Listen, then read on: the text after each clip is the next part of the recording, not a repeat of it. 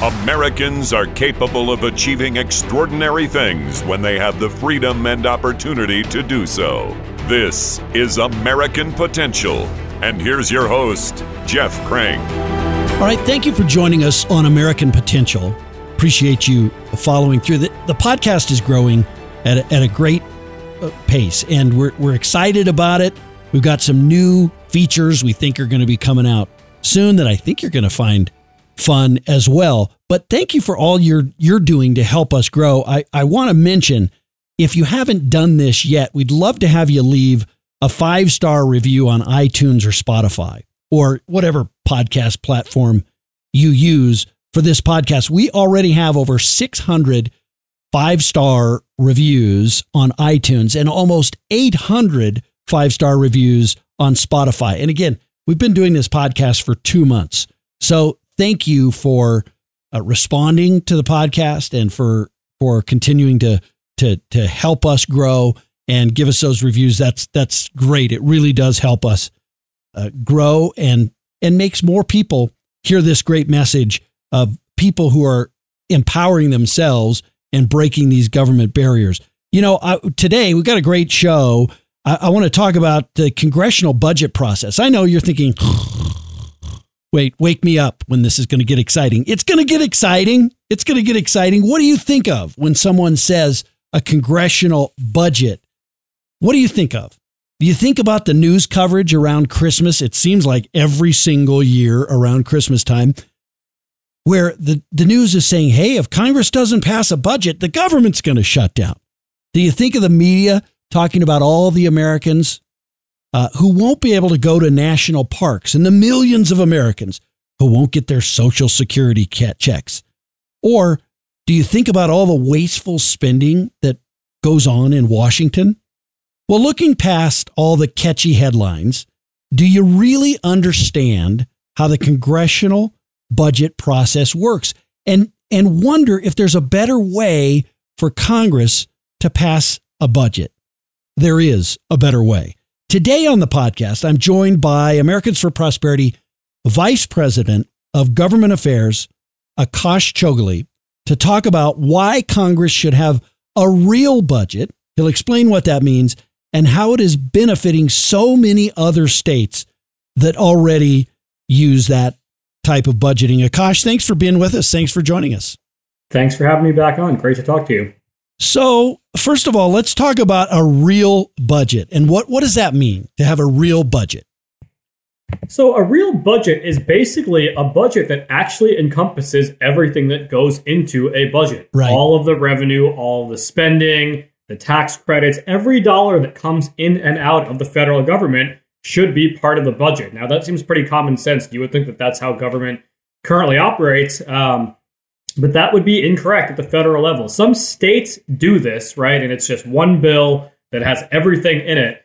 Um, but the federal government is nowhere near anything like that. The federal government has, you know, folks might have heard of mandatory spending, discretionary right. spending, there's tax expenditures, there's, you know, things like that. So, um, how things are split up doesn't really make any sense if you're, you know, an average American taxpayer who, um, doesn't like paying taxes, but to the extent that you do, you want to make sure it's going towards good things and um, you know priorities are pitted against one another and, and they're using your dollars responsibly. The absence of a real budget prevents that from being the case.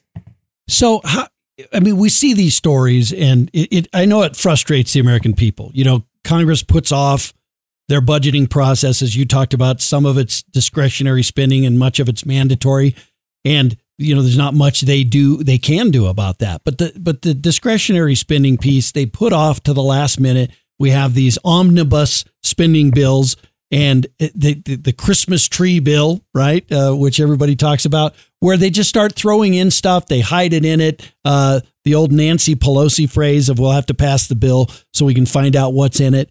Um, I think the American people are tired of that, How, and, and that's all because of the the broken process. Correct? Yeah, that's exactly right. So the way it's supposed to work right now is that on the discretionary side only. So maybe let's make that sort of distinction before we go sure. any further. Right. Discretionary is almost everything you think of that government does. The other part is what's called mandatory spending. And what lives in mandatory spending largely are entitlement programs Medicare, Medicaid, Social Security, Obamacare, and then the other mandatory program uh, is interest on the debt, which we'll, we'll get into in a second and is getting much worse. Right. That mandatory spending, which is just a small handful of programs, plus the interest, encompasses more than two thirds of all federal spending, is just in that small handful of programs. Everything else is in the discretionary budget, and that's things like defense, transportation, education, literally everything else the federal government does is in discretionary, but it only accounts for about one third of all spending. That one third is supposed to go through this annual budget process, budget and appropriations. The way it's supposed to function is it's actually split up into 12 different bills, right? There are 12 different appropriations bills for this annual discretionary budget. The problem is that Congress has not actually followed through on all 12 of those uh, those bills in 25 years. What they end up doing, because they can't do that simple responsibility of the following the current budget process, is at the end of the year you get into what's called this omnibus situation, where they ram all of them together or a bunch of them all together, and it becomes, like you said, this Christmas tree thing where people are jamming in whatever they want for their district, wasteful pet projects, um, you know, poor uses of taxpayer dollars, corporate giveaways. Nobody reads the bill. Everyone's eager to get out for Christmas. It's like a 3,000 page bill. And that's how we fund the government every year on the discretionary side. So clearly, that's a process that no one should be happy with. That the, you know, the simple fact that they can't follow the law as it's currently written, and that's what it results in. Yeah, and it, you know, it doesn't allow a lot of even input from members of Congress. I worked on Capitol Hill, so I kind of know what the the process is. But most Americans don't understand too, right?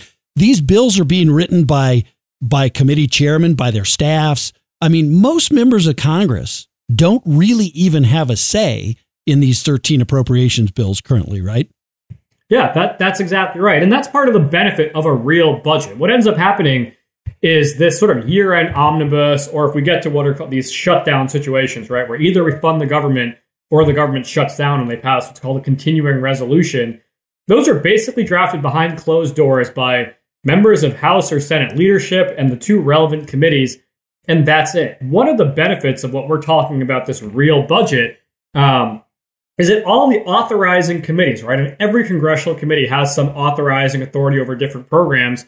They should all have a say in this, right? So that every member of Congress has a say in, you know, how government prioritizes, how much is spent, what we shouldn't be spending on. Um, that's just one of the benefits. Is not only is it going to make us more fiscally responsible, a more transparent process, a more accountable process for the American people, but it actually allows the representatives of the American people to have a say in the matter, you know, if they're not represented by the Speaker of the House or the chairman of one committee on, on either side. Mm-hmm. Well, let's talk about a real budget. Uh, I mean, explain what this means. I want to get into some of the states that already do it, but we'll do we'll save that for a minute. Explain what a real budget would mean to Washington, how it would work, uh, and how it would change things. Yeah, I mean, it would basically be similar to how many organizations and, like you said, many states already do.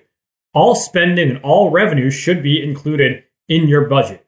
What that allows, you know, what that allows to take place is, like I said, priorities are pitted against each other. So right now, on the mandatory side, you have Medicare, Medicaid programs like this growing exponentially with zero debate, zero, uh, you know, accountability. Essentially, never a question of, of reforming these programs they're growing exponentially. They're never competing against things on the discretionary side, right? People might think our defense budget is growing too fast, or we spend too much on education at the federal level, or whatever the case might be. These programs are never forced to compete against one another. A real budget would make that the case. Like I said, it'd be member driven, committee driven. It would be a much more dispersed process as far as what the inputs are and sort of making these things compete against one another so that we're not in the situation where you just have the appropriations committee and leadership writing it behind closed doors and as you said ramming it down the throats of more than 450 other members of congress on you know at least on the house side and then obviously on the senate side as well. Right. What are some of the states i mean there are states right now that do this and that do a much better job than the federal government does at budgeting. What are some of the states and what's what's the outcome that they've seen? Yeah, so South Carolina and North Carolina are two that come to mind. There's, I believe, close to a dozen or so that do some version of this, whether it's just one bill or it's just one or two, um, you know, instead of several, the way the federal level does it.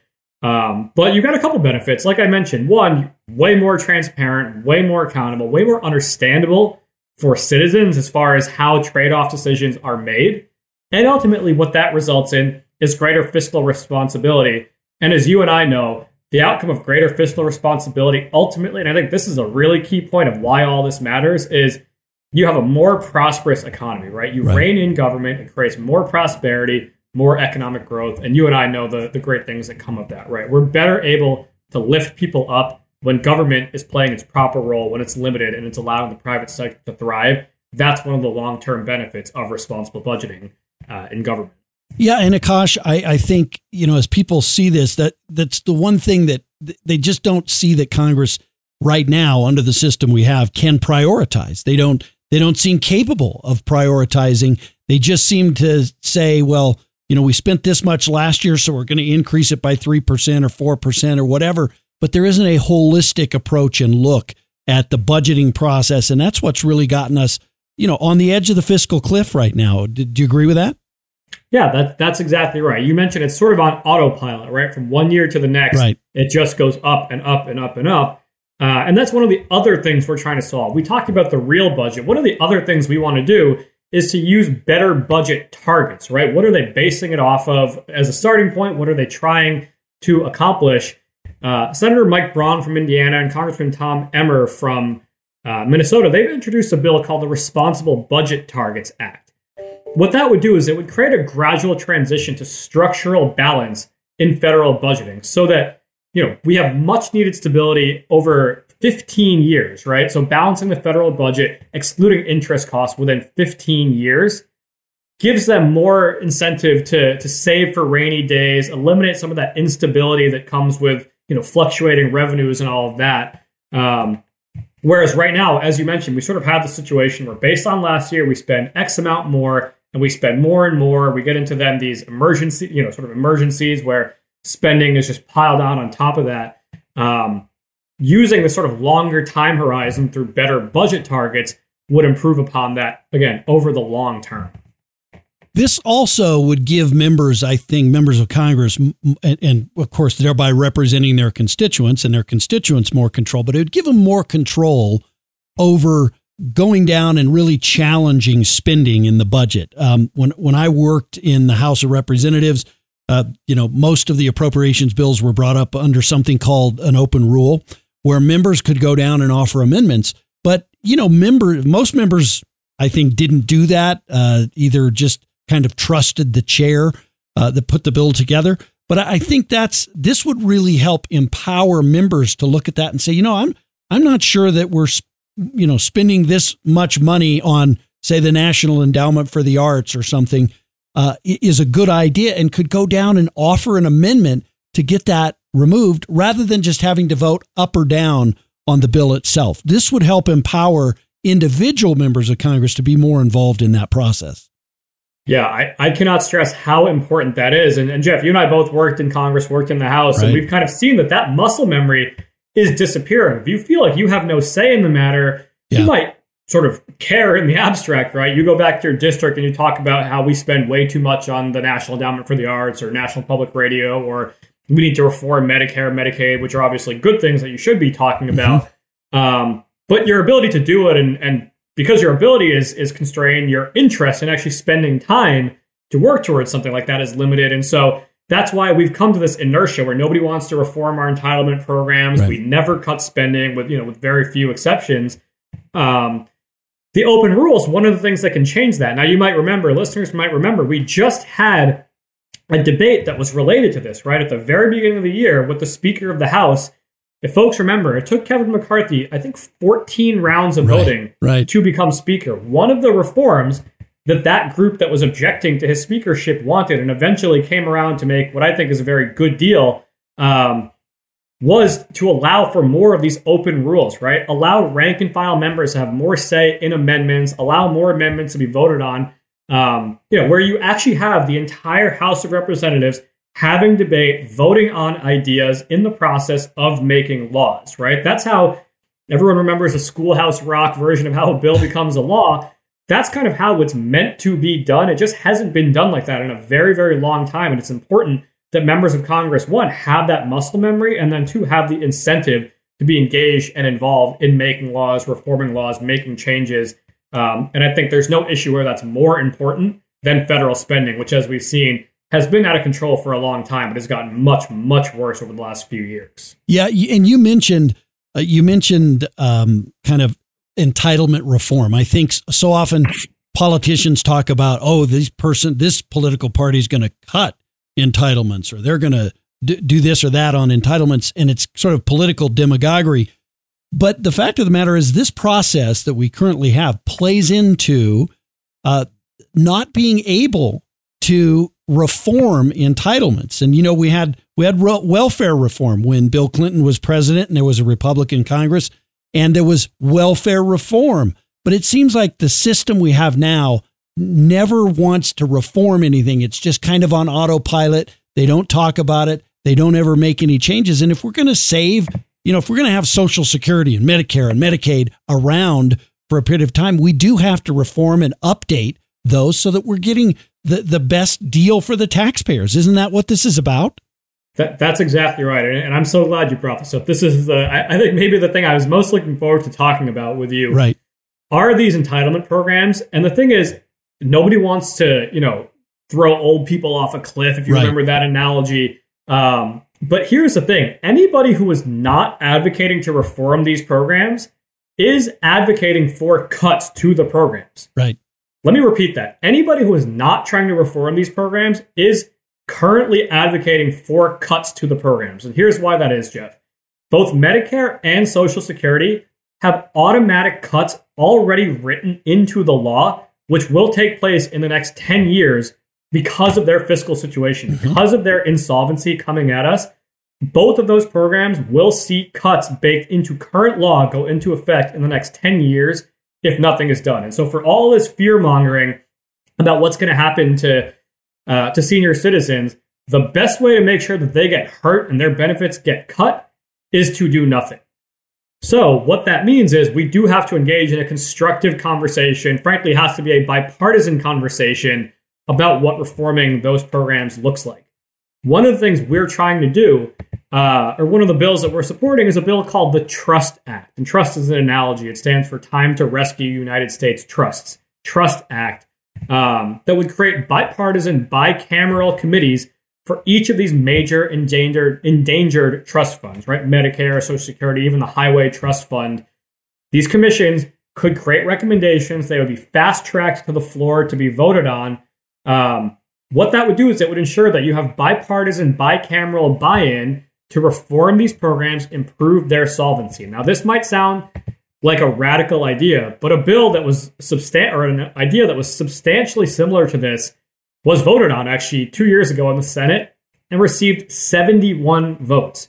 And so there's bipartisan support for this idea. Every member of Congress realizes that these programs need reform. They just don't have the courage to do it under the current arrangement. We think the Trust Act is a great way to do what must be done here in very short order. Well, and I think another great example of that, and I mentioned it earlier, is is welfare reform. You know, it was only after uh, you know Bill Clinton came in, was president, uh, Republicans took control of Congress, and he realized that he had to he had to sort of change tact, political tact, and decided he was going to negotiate on welfare reform with Republicans, and that took the political bludgeon away. Right, neither side could wanted to use it as a weapon to to say that you're against you know poor people or you're you, you know you you what whatever the the phrase was back then.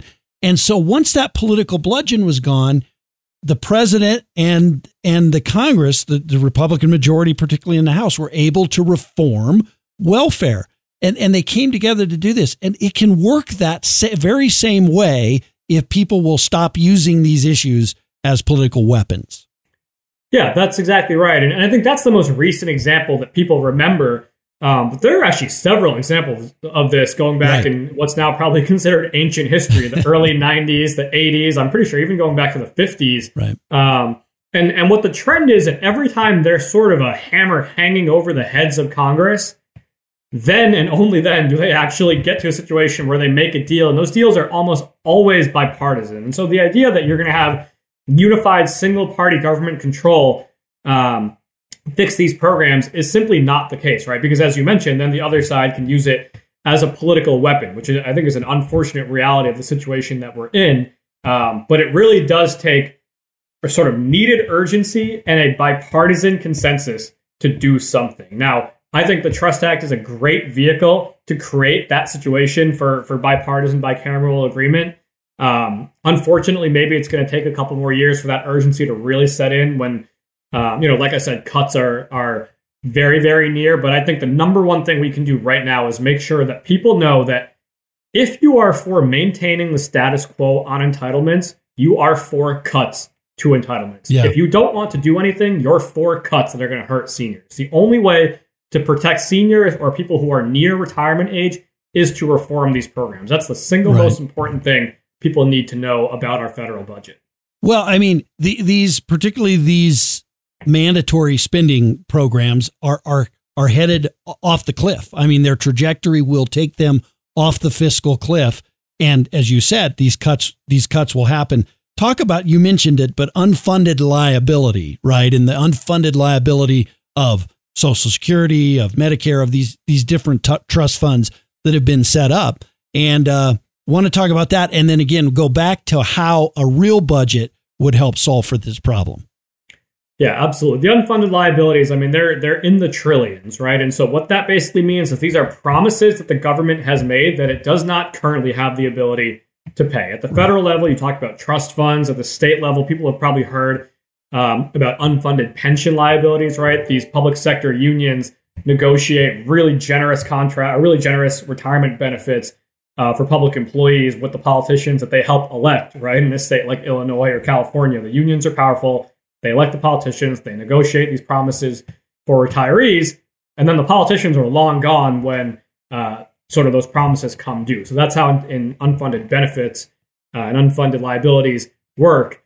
Um, those things have to be reformed. One of the reasons that we get into that situation isn't just the promises, but it's also the promise of economic growth of those investments, right? The return on investment that those are going to get, which clearly is not ever going to keep up the rate that we've had the last 10 years uh, of growth. And here's another thing I might point to, Jeff, uh, is uh, interest rates, right? The interest on our debt, as interest rates go up, it's going to get more and more and more expensive to borrow the money to pay for all these things. So that's another thing people maybe aren't keeping in mind because it hasn't been a huge issue the last few years with low rates. Um, but you know, this is coming. It's coming fast, and it's actually coming faster than it has been previously. So I think the urgency of things like the Trust Act, responsible budget targets, and as you mentioned, the real budget uh, always have been important, but are very quickly becoming even more important. Uh, and so that's why we're out there educating people about the urgency and making sure lawmakers lawmakers understand, uh, you know, how important it is that they do this on in short order. You know, and Akash, we keep adding every year to the to the national debt. Our deficit um, you know adds to the debt every year. Uh, when was the last time? And I, I, probably shouldn't put you on the spot, but I'll bet you know. You're a smart guy. I bet you know the answer is when was the last time we had a surplus in the federal government? Yeah, it was in the it was in the 90s. I think it right. was in the maybe the late to mid 90s. Um, obviously, that was a very long time ago, yeah. and, and, since then we've just racked up. And, and this is I think another really important point for your listeners, Jeff, is we have racked up debt under presidents of both parties, Congress of both parties. Anybody who says Washington can't agree on anything has never looked at our federal spending. Right. That's the one thing they, you know, they love to do is, is spend our money. Um, neither side has had the courage to do anything about it in a very long time. There have been attempts here and there. 2011, the Republican Congress tried to tried to do something about it and made some concessions out of President Obama. Um, but I think the most important thing that we can do as Americans for Prosperity, which we've been doing, um, and are always looking for allies to help us do this in the activist community and the press in Congress um, is to re you know sort of reconvene the urgency of doing something. We can't allow members to lose their muscle memory out of political fear of the importance of doing something on federal spending. Yeah, so true. Um, let me. So on this real budget, what can Americans do right now to to try and urge Congress to reform the current congressional budget process and get to a better one that gives more accountability to elected officials and, you know, so that voters can hold them accountable for, for the decisions they make. What can Americans do right now? Yeah, I, I, would say three things, Jeff. The first is get educated on what the solutions are. So, Americans for Prosperity released a, a blueprint to end budget brinksmanship. It's on our website. Um, again, it's it's Americans for Prosperity's agenda to end budget brinksmanship, and it has you know just a quick blurb on all these solutions: the real budget, the responsible budget targets, the Trust Act, things like that. So, learn what good looks like. The second I would say is learn where things stand right now. I think there's a lot of misconceptions around what our government currently actually spends most of its money on. I think, you know, poll after poll shows that people think we spend far too much on foreign aid, right? Where foreign aid is actually only one mm-hmm. of our entire federal budget. Now, people may not like what we do with that foreign aid, and that's a that's a substantive debate to be had. But from a sheer dollars and cents standpoint, right, foreign aid is a drop in the bucket, right? Us funding National Public Radio or the National Endowment for the Arts, while you might, might not like that government does these things, they're a drop in the bucket. The reality is that the vast, vast, vast majority of federal spending and the drivers of our debt are those mandatory programs, that entitlement spending, Medicare, Medicaid, Social Security, Obamacare. And if we don't do something to reform them, people are going to get hurt when those programs have to be cut.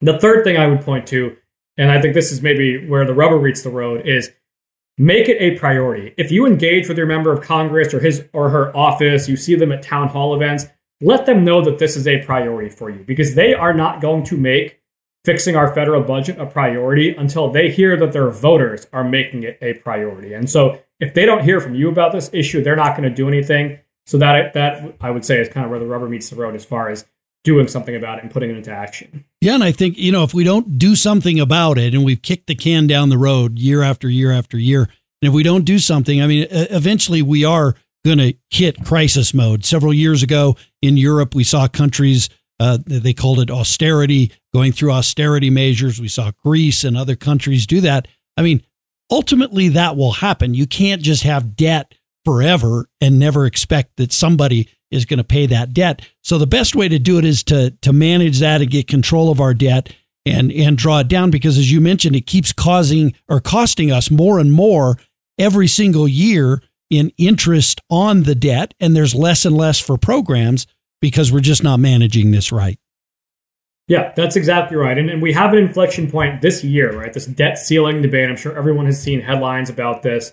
Um, the debt ceiling is itself essentially like a, a, signifier, right? It's important to raise the debt ceiling so we can uphold the full faith and credit of the United States, but it's an inflection point to extract concessions and to just stop, you know, swiping the credit card over and over and raise your credit card limit over and over. Um, obviously, if that's the case, you need to make some reforms the next time it becomes necessary to raise the credit card limit. That's kind of where we're at right now with the debt ceiling, and so um, we're pushing hard for some of these reforms to become law along with that debt ceiling increase this year. You know, as we uh, get a little bit closer to that, we'd love to have you come back and kind of talk about that. Uh, obviously, w- we don't want to have just the the debt ceiling raised with no concessions, right? We do want to we do want to make sure that we're moving in the right direction uh, there. So, we'd love to have you come back and maybe talk some more about that when we get a little bit closer to that. Absolutely. Would love to. Appreciate the opportunity. Okay. Um, Akash Chougule, the Vice President of Americans for Prosperity of Government Affairs. Uh, appreciate you joining us. Thanks for your time today. You got it. Thanks for having me. Okay. Listen, hey, you can follow us on Facebook, on Twitter, on YouTube. Um, a lot of people listen to this podcast on YouTube. In fact, we get, I mean, we just get tons of views on YouTube through that YouTube channel. Would love for you to follow us uh, on those. And again, go to americanpotential.com and you can if you if you have a story that you'd like us to tell, you can go to americanpotential.com. You can fill out the share our story section there and uh, you know, we may be able to tell your story on this podcast. Thanks for joining us on American Potential.